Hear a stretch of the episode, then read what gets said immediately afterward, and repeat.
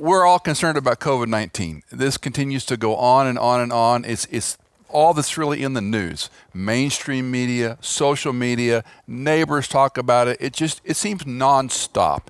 And we, we can back up and we can look at models and we can look at projections that really smart people scholars doctors politicians all giving us counsel and opinions but they don't know facts. Opinions are important things but they're not always factual and so we can get mad at the people that are giving us information. That does a lot of good, right? But we get caught in this swirl.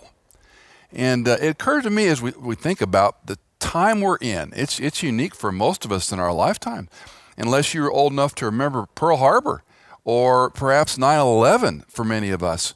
There's nothing that's quite happened to our country that's gotten everybody's attention. And we're concerned about people losing their jobs their, their, their livelihood, their ability to go back to a job when all this is over? And what if it comes back in a new form? All these things we're worried about. Remember that phrase, we fear this like the plague? Well, it's become a truism.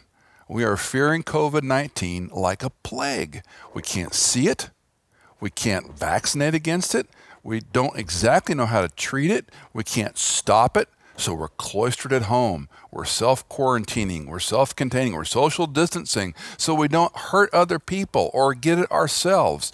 And there's a lot of wisdom and common sense. And then we have Christians and smart people that say we should have church anyway. We should go ahead and do this. And others that say no, we should obey the government and the law. Take a deep breath. You're where you are right now. You're probably at home. You probably didn't go to church to a building. And I think that's the wise and prudent thing to do. And I bless God for technology that we have, that we can do this and have this kind of community and fellowship. It's been so exciting to watch people with their snapshots, uh, screenshots of their Zoom with all their friends whatever tool they're using. And some community groups still meet and they take a picture of themselves. And course, one guy's always over there half asleep. But nevertheless, they're still talking, they're still connecting, they're still having a relationship. And that is so important. But if I step back on what's happening and we look at COVID 19 and we look at Easter, the thought occurs to me is this whole thing is a matter of our mortality. It is a matter of our mortality. We live and we die. This is not morbid. This is magnificent to think about. And if we were to go back in time a little bit and think about how the ancients and other people dealt with the fear of the unknown, the fear of death, the fear of disease, we can learn an awful lot. And we can also calibrate our own lives so we're not so frenetically worried about this stuff and we can handle it with common sense and with trust in the Lord. It is a matter of mortality, and life and death has always made people afraid. It's never not been something we're afraid of. Now, certainly, uh, in the ancient world, death was a lot more a part of life than today. Uh, childhood mortality rates were very high. Even in our country, 60% of children would die before they ever got out of the hospital. They would lose people. Uh, men died in their 40s and 50s routinely in some developing countries around the world. If you live past 40 or 50 as a man, it's pretty unusual. We in the West are pretty anesthetized from the frequency of death. And so this pulls it in fast focus real close to us, and that's why we get worried. Let's think about the Levitical priests. The Levites, and that's a book that many of us skip over, in Leviticus chapters 13 and 14, there's all this prescription that God gave the priest about leprosy. Now, we've probably got very bad information, and certainly we have bad images of what leprosy is and isn't. The leprosy in the Old Testament is very hard to define exactly what they were diagnosing. But we know in chapter 13 and 14 there were different kinds. It could actually be in a building, and it might be in the stones or what we call the mortar of a building. And so the priest would go and they would look at it and they would decide what kind it was. And you know what their prescription was if they thought it was bad? They quarantined it. They moved away from it for a while and they said, let's don't go near that for a period of days. And then they would check it again. And if it had gotten worse, they would actually tear the building down. if it had gotten better, they would say, okay, we'll wait a little longer, or it's okay for you to re inhabit. So they had a pretty good bead on what was going on with the law God gave them about something that they didn't understand. Was it a fungus? Was it a mold? Anyone who's had a home or knows a friend that had black mold, that terror idea, you're going to tear the house down, or can you fix it? And it was no different in antiquity. It's not until the Talmud, the 14th century, that we start understanding a bit about the ancients' view of disease. The Talmud said, uh, don't put money in your mouth. Now, just for sidebar, we have the scriptures, we have the Torah, the law, we have the Mishnah, and we have the Talmud. Each of these is sort of a component. Think of a study Bible. And so when you read the Talmud or the Torah or the Mishnah, you're reading these commentaries on the Torah, these commentaries on the scripture. So the Talmud was a commentary, if you will, written by rabbis on the scriptures. And they said, don't put money in your mouth. Now, that may have been a double entendre, but what they were probably after was if you put it in your mouth, it's filthy and you might get sick. They did not understand germs. They didn't understand germ theory or infectious diseases like we do today.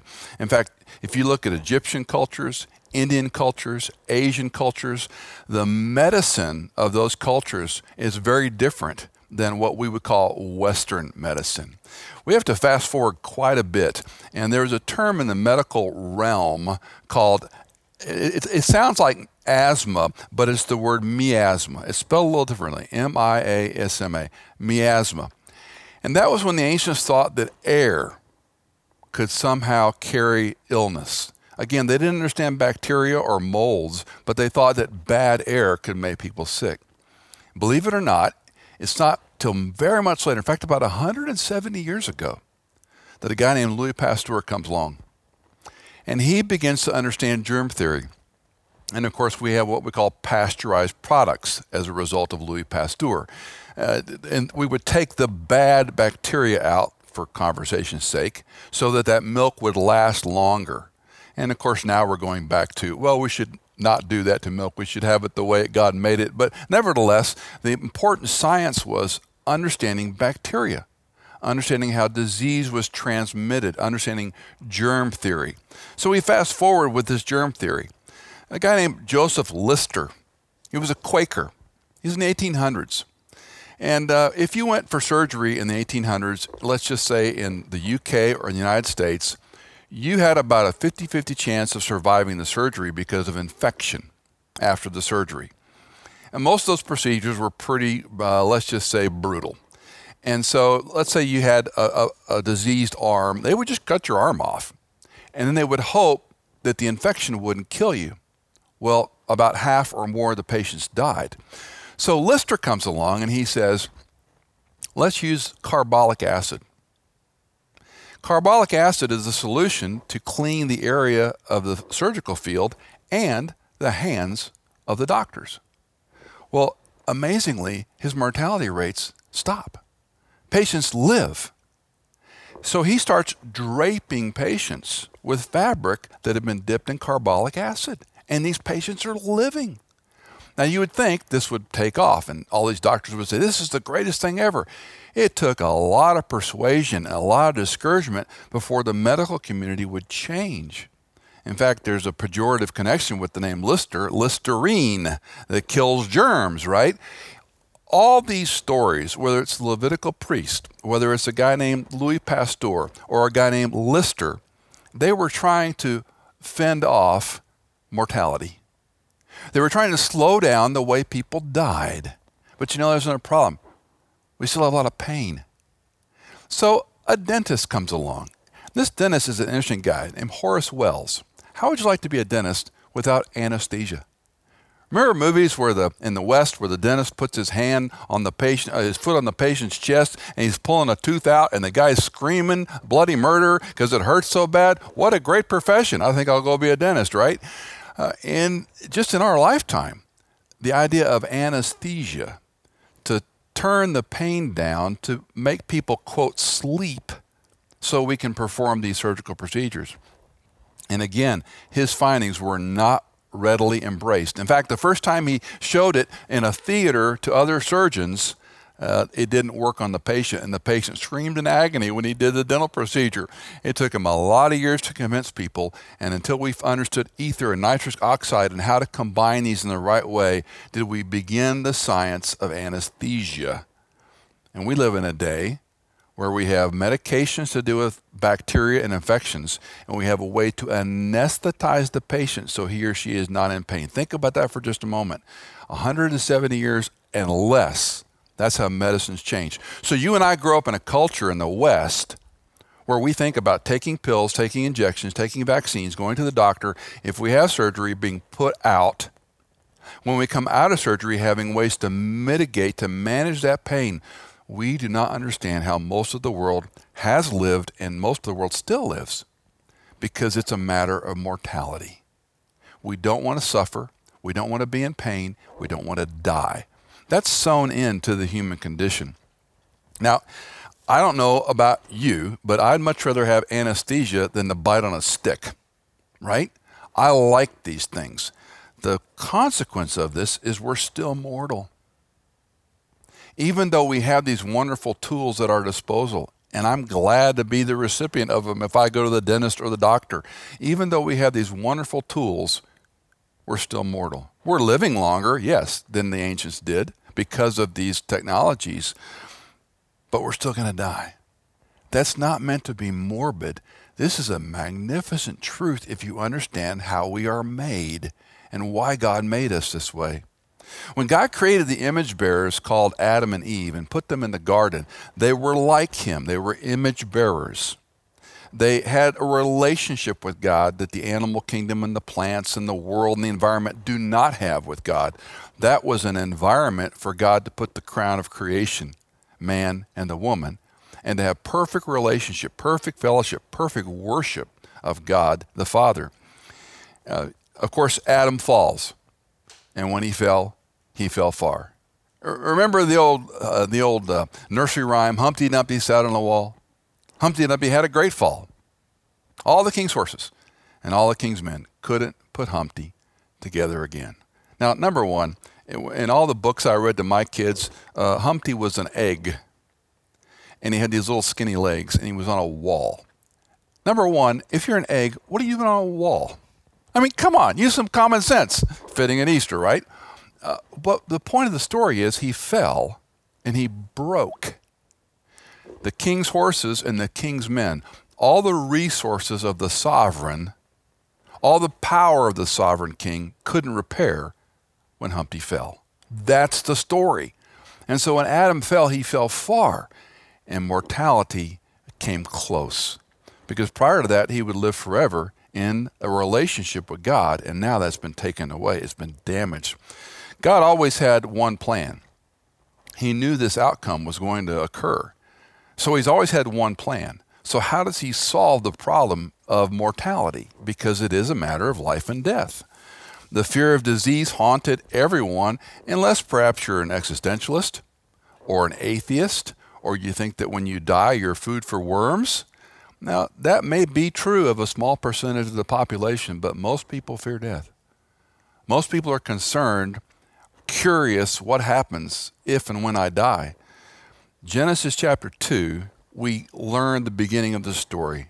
In chapter 2, verse 15, we read, then the Lord God took the man and put him into the Garden of Eden to cultivate and keep it. And let me just comment as you're looking at that verse for a second.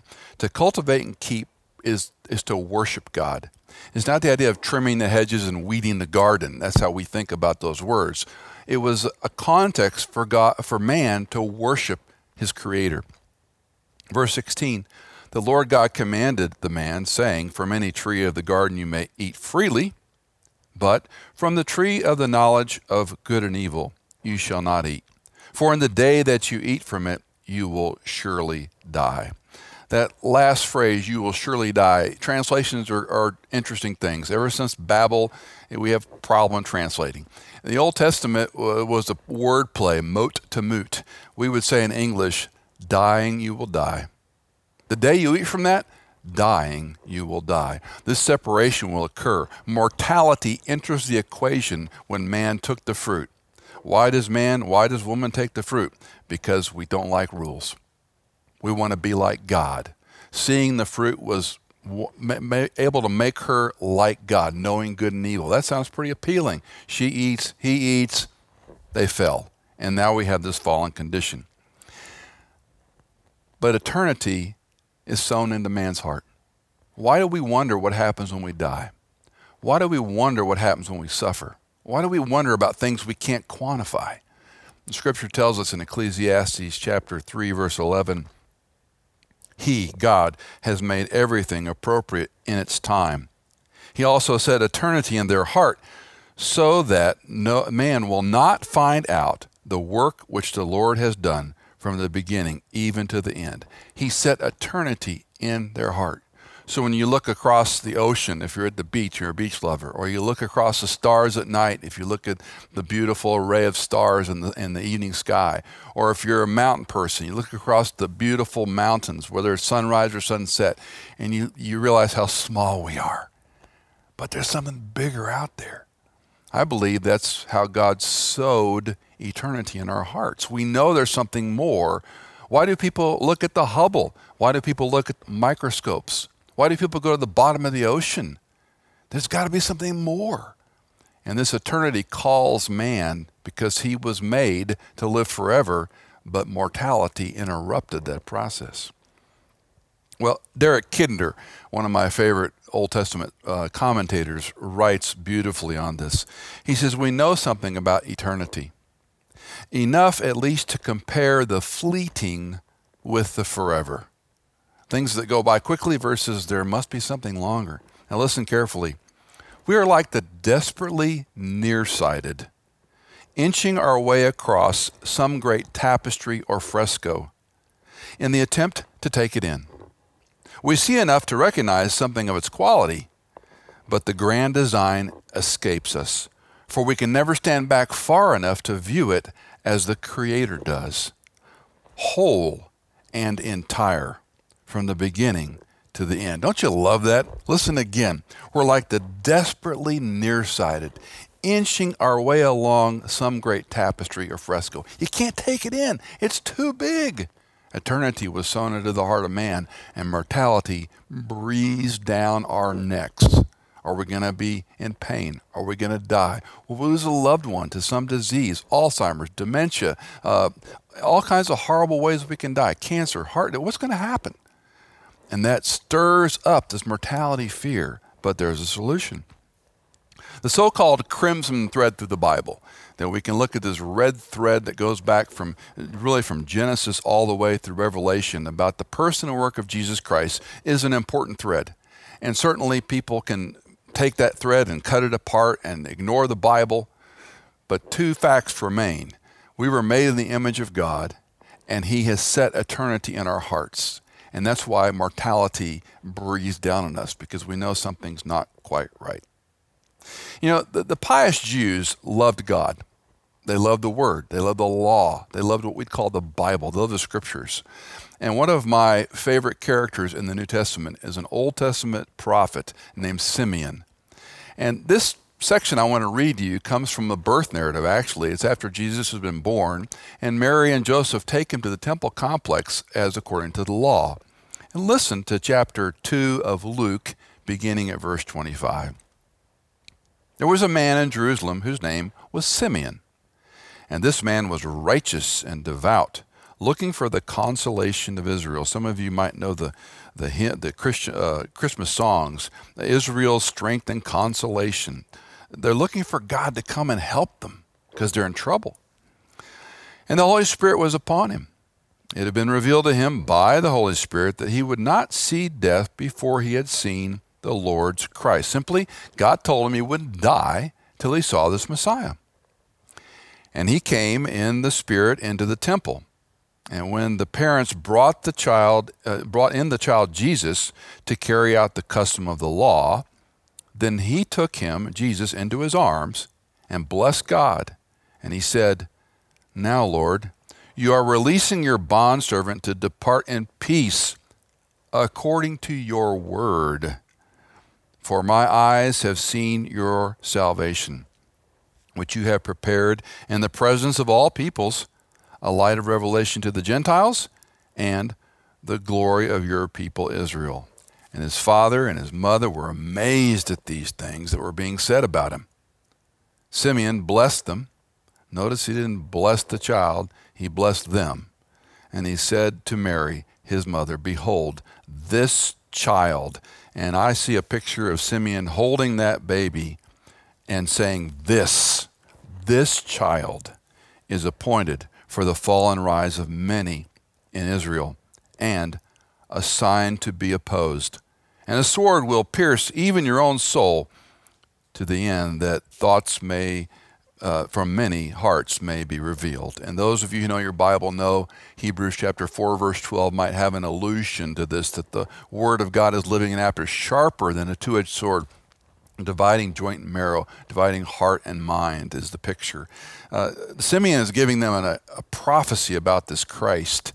Christ is a messianic title, the Lord Jesus Christ. This one and notice he talks about everyone's going to see this. The nations are going to be aware of this. It's a glory to Israel, but all people will see this. But he doesn't mince words, he'll be opposed. People will not like the message that Jesus brings. Well, the Gospels present this Jesus Christ as the God man, always existing, eternally being, yet he comes into time. He's clearly predicted. He's clearly prophesied. He's talked about hundreds of times clearly and specifically in the Old Testament as the one who will come and deliver us from our problems, more specifically, to deliver us from sin. Now, Jesus is on mission. When he comes to earth, he's, his face is like flint, one of the gospel writers says. He's like stone pointed to his objective to go to Calvary and die on a cross for you and me. But what's interesting is the life of Christ, he, he's 30 years old he becomes what we call in his public ministry at age 30, he's only on the planet really doing something for three years. Think about this 30 years, he's basically in obscurity. And now for three years, he's going to walk around the Sea of Galilee and surrounding parts, and he's going to change the world literally.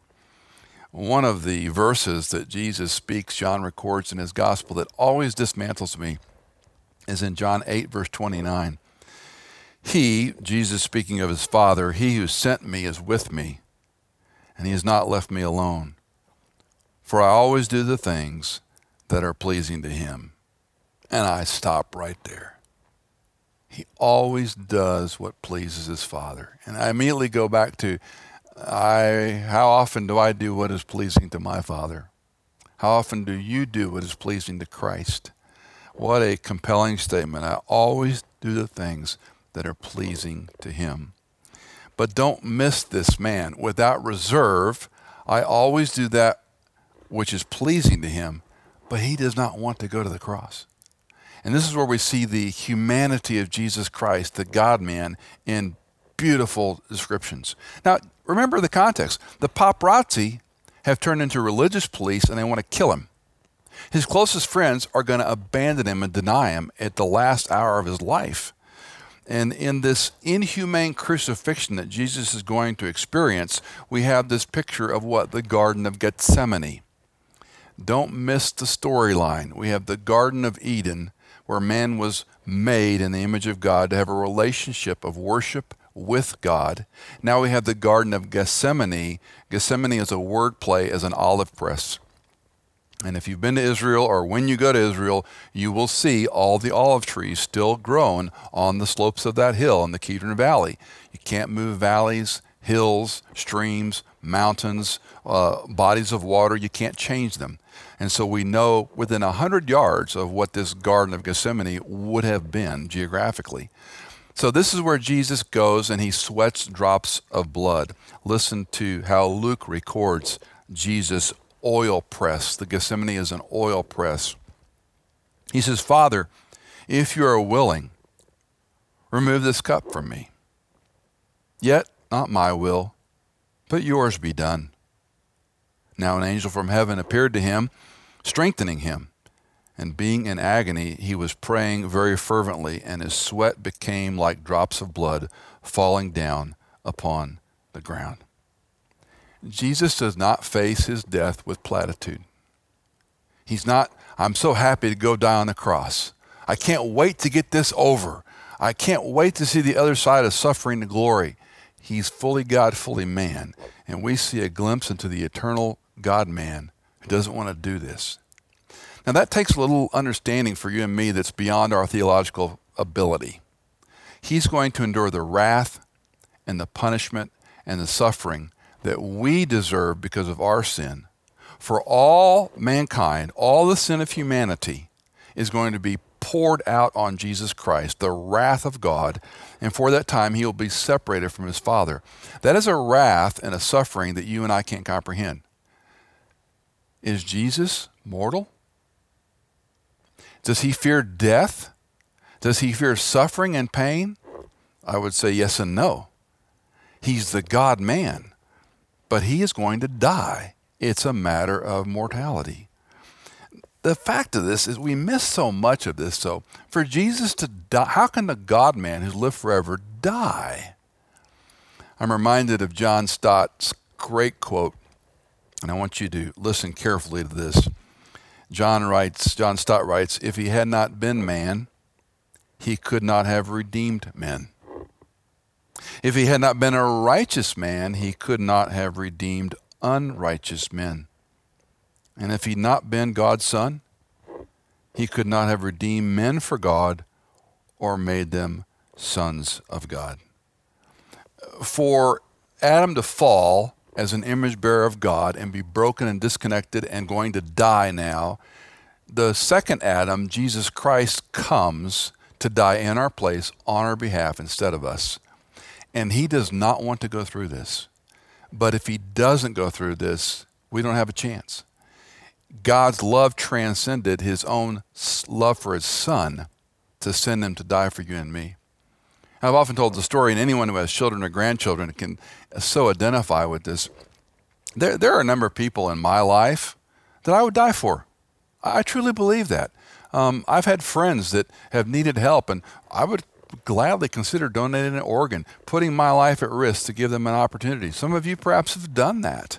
Uh, I would die for my wife. I would die for any of my children, any one of them. If it was me or them and it was possible to make the decision, I'll die so my daughters, my son do not have to die. But it changes entirely if you were to ask me, Will you give me your one and only son to kill instead of you dying for him? That's a different love. I couldn't do that, frankly. I couldn't give you one of my children so that you could live, my children dying for you. Christ is God's only Son, His unique Son.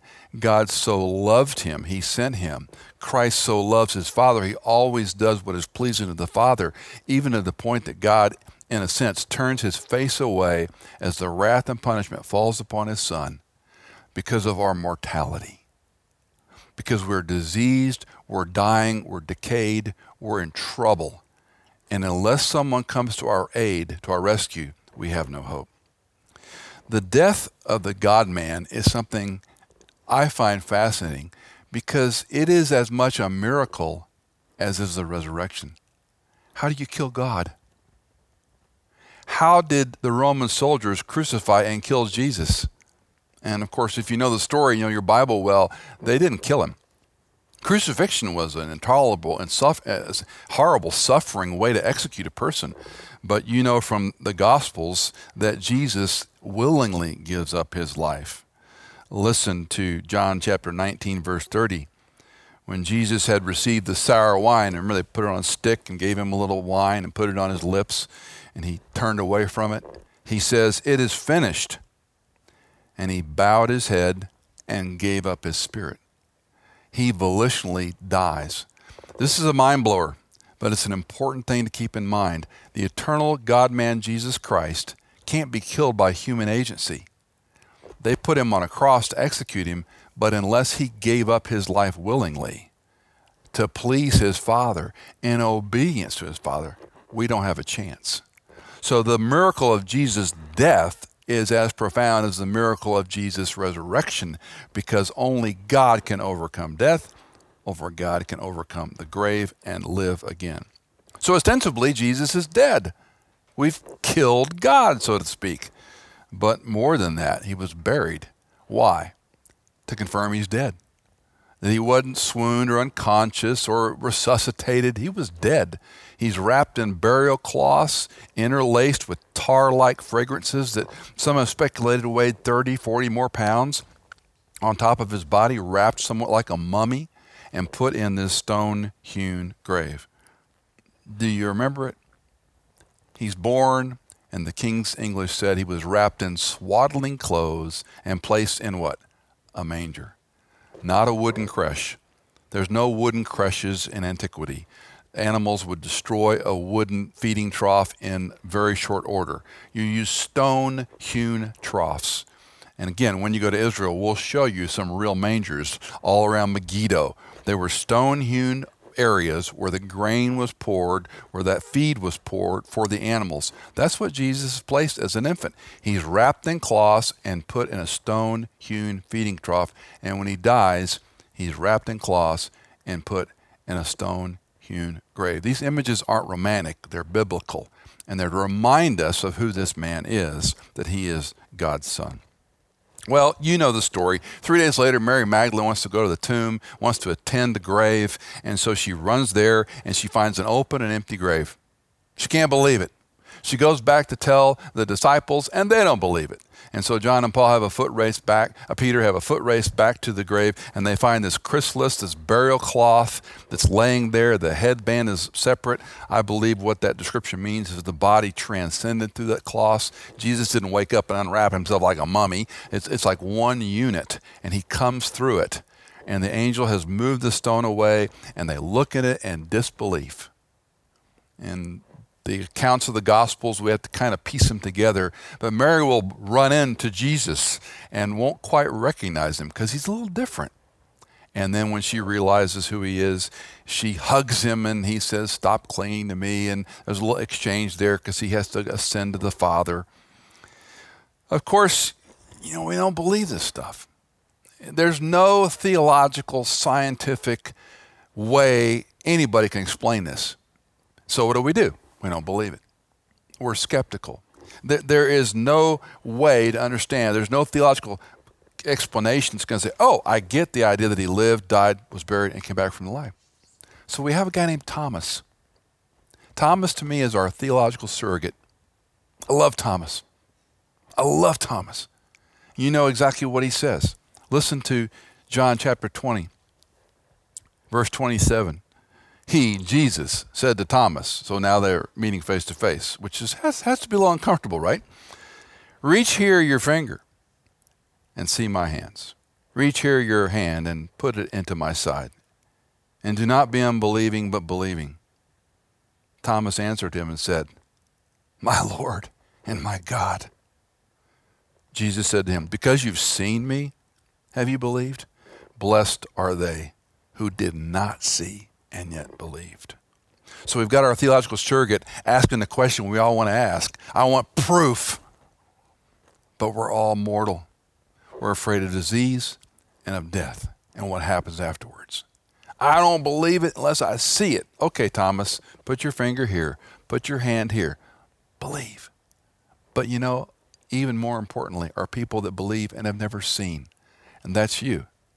And that's me we have opportunity to trust in Christ, even though we haven't seen the risen Savior the way these men did. Those who once denied him and ran away like cowards are completely transformed. That's perhaps even as remarkable as the resurrection. These guys that were afraid are now a force to be reckoned with. And when we come to the book of Acts, and this is new to me, I hate to even admit this, this is new to me. In the last few weeks, the book of Acts is a series of sermons inter- interspersed, of course, of the story of the Acts of the Apostles, the Acts of the Holy Spirit. But those sermons, let's just look at four or five of them super briefly. They're about one thing the resurrection. I'd never seen a connection. I knew they were about the Christ, I knew they were about the gospel, but I missed the central piece of the arguments of these sermons were the resurrection. Let's look at a couple of these. We know the story of Peter's threefold denial, right? Well, after some time, after Pentecost and after the Holy Spirit comes, we see Peter preaching these incredible sermons. And in chapter 2, when the result of the sermon, 3,000 some people are going to believe in Jesus Christ, Here's a guy that denied him a few days ago. He ran away, he lied, he cussed. Now he's preaching to a hostile audience, and 3,000 of them believe in the message. But listen carefully to verses 22 and 23 and 4 in Acts chapter 2. Men of Israel, listen to these words Jesus the Nazarene, a man attested to you by God with miracles and wonders and signs, which God performed through him in your midst, just as you yourselves know.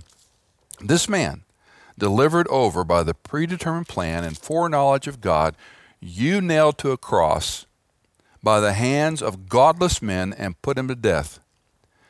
But God raised him up again, putting an end to the agony of death, since it was impossible for him to be held in his power. The resurrection.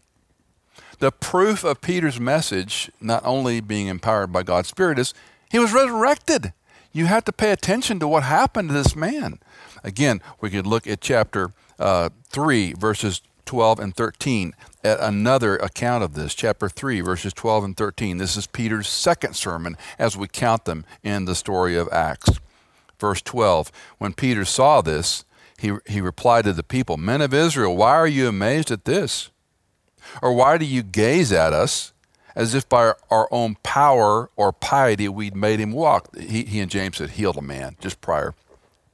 Verse 13 The God of Abraham, Isaac, and Jacob, the God of our fathers, has glorified his servant Jesus, the one whom you delivered and disowned in the presence of Pilate when he had decided to release him.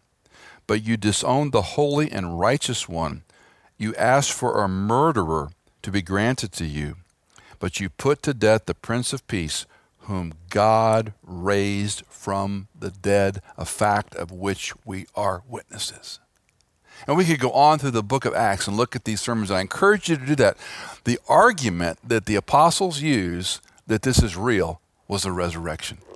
So, so for you and me, whether it's Peter's denial, whether it's the stoning of Stephen, who is calling them out on what happened to them, and he looks up and he goes, I see the Son of Man. Resurrection is an impossible thread to miss through the Acts of the Apostles. You see, the author of life is the only one that has the solution for death. Until you and I embrace this, we're always going to be living in fear of disease and of death and our mortality. This is no rush to die. This is no rush to go to heaven. Now, some of us, as we get older and we have lots of ailments and we live to whatever that number is for you 80, 90, whatever you go, you know, I've lived long enough. That's, that's fine. But very few of us, if we're of sound mind, want to rush to death. But when death comes close to home, it gets our attention. And the only solution to death is that the author of life has provided the solution in the person and work of Jesus Christ. It's very simple it's belief, it's trust, it's putting your faith in Him to do for you what you can never do for yourself. Don't miss the big picture. From the beginning of time, He designed man in His image to have a relationship with Him. He designed you to have a relationship with Him. You're unique. As my psychologist mentor friend would often hold his finger up and he would say, All my fingerprints are unique. Why in the world would I think personalities should all be the same? And why in the world would I not believe that God uniquely made us? You're unique, and He loves you and the God man died in your place on your behalf instead of you. And by belief, by trust, by professing faith in Jesus Christ, that's the only solution to mortality. That's the only solution. No pill, no vaccine, no self quarantine, no product coming down the line. It has to do with one person who lived, who died, who was buried to confirm his death, Thank goodness he was resurrected by God's power to give eternal life to any and all who put their trust in Christ and Christ alone. It's a matter of mortality, it's an eternal matter. That's what Resurrection Sunday is about. That's why the Christian has the greatest hope on the planet. And my prayer for you is that, number one, if you know Christ, that you have confidence, that you don't fear the future. What a waste of emotion to fear the future. You can't change it anyway. Why would you fear it? For you who don't know, you're not sure where you stand, I would pray, I would plead, I would, I would love to talk to you over coffee for hours that you understand He loves you. He died in your place on your behalf instead of you so you don't have to go through what He did. And He offers you a free gift called eternal life simply by faith, simply by trust, by believing in His Word. As He told Thomas, You saw and believed? That's good. Blessed are those who believe and have not seen. That's the message of Easter. That's the message of Resurrection Sunday. Come to Christ if you don't know him. If you do, stand firm in your faith, and you'll do well.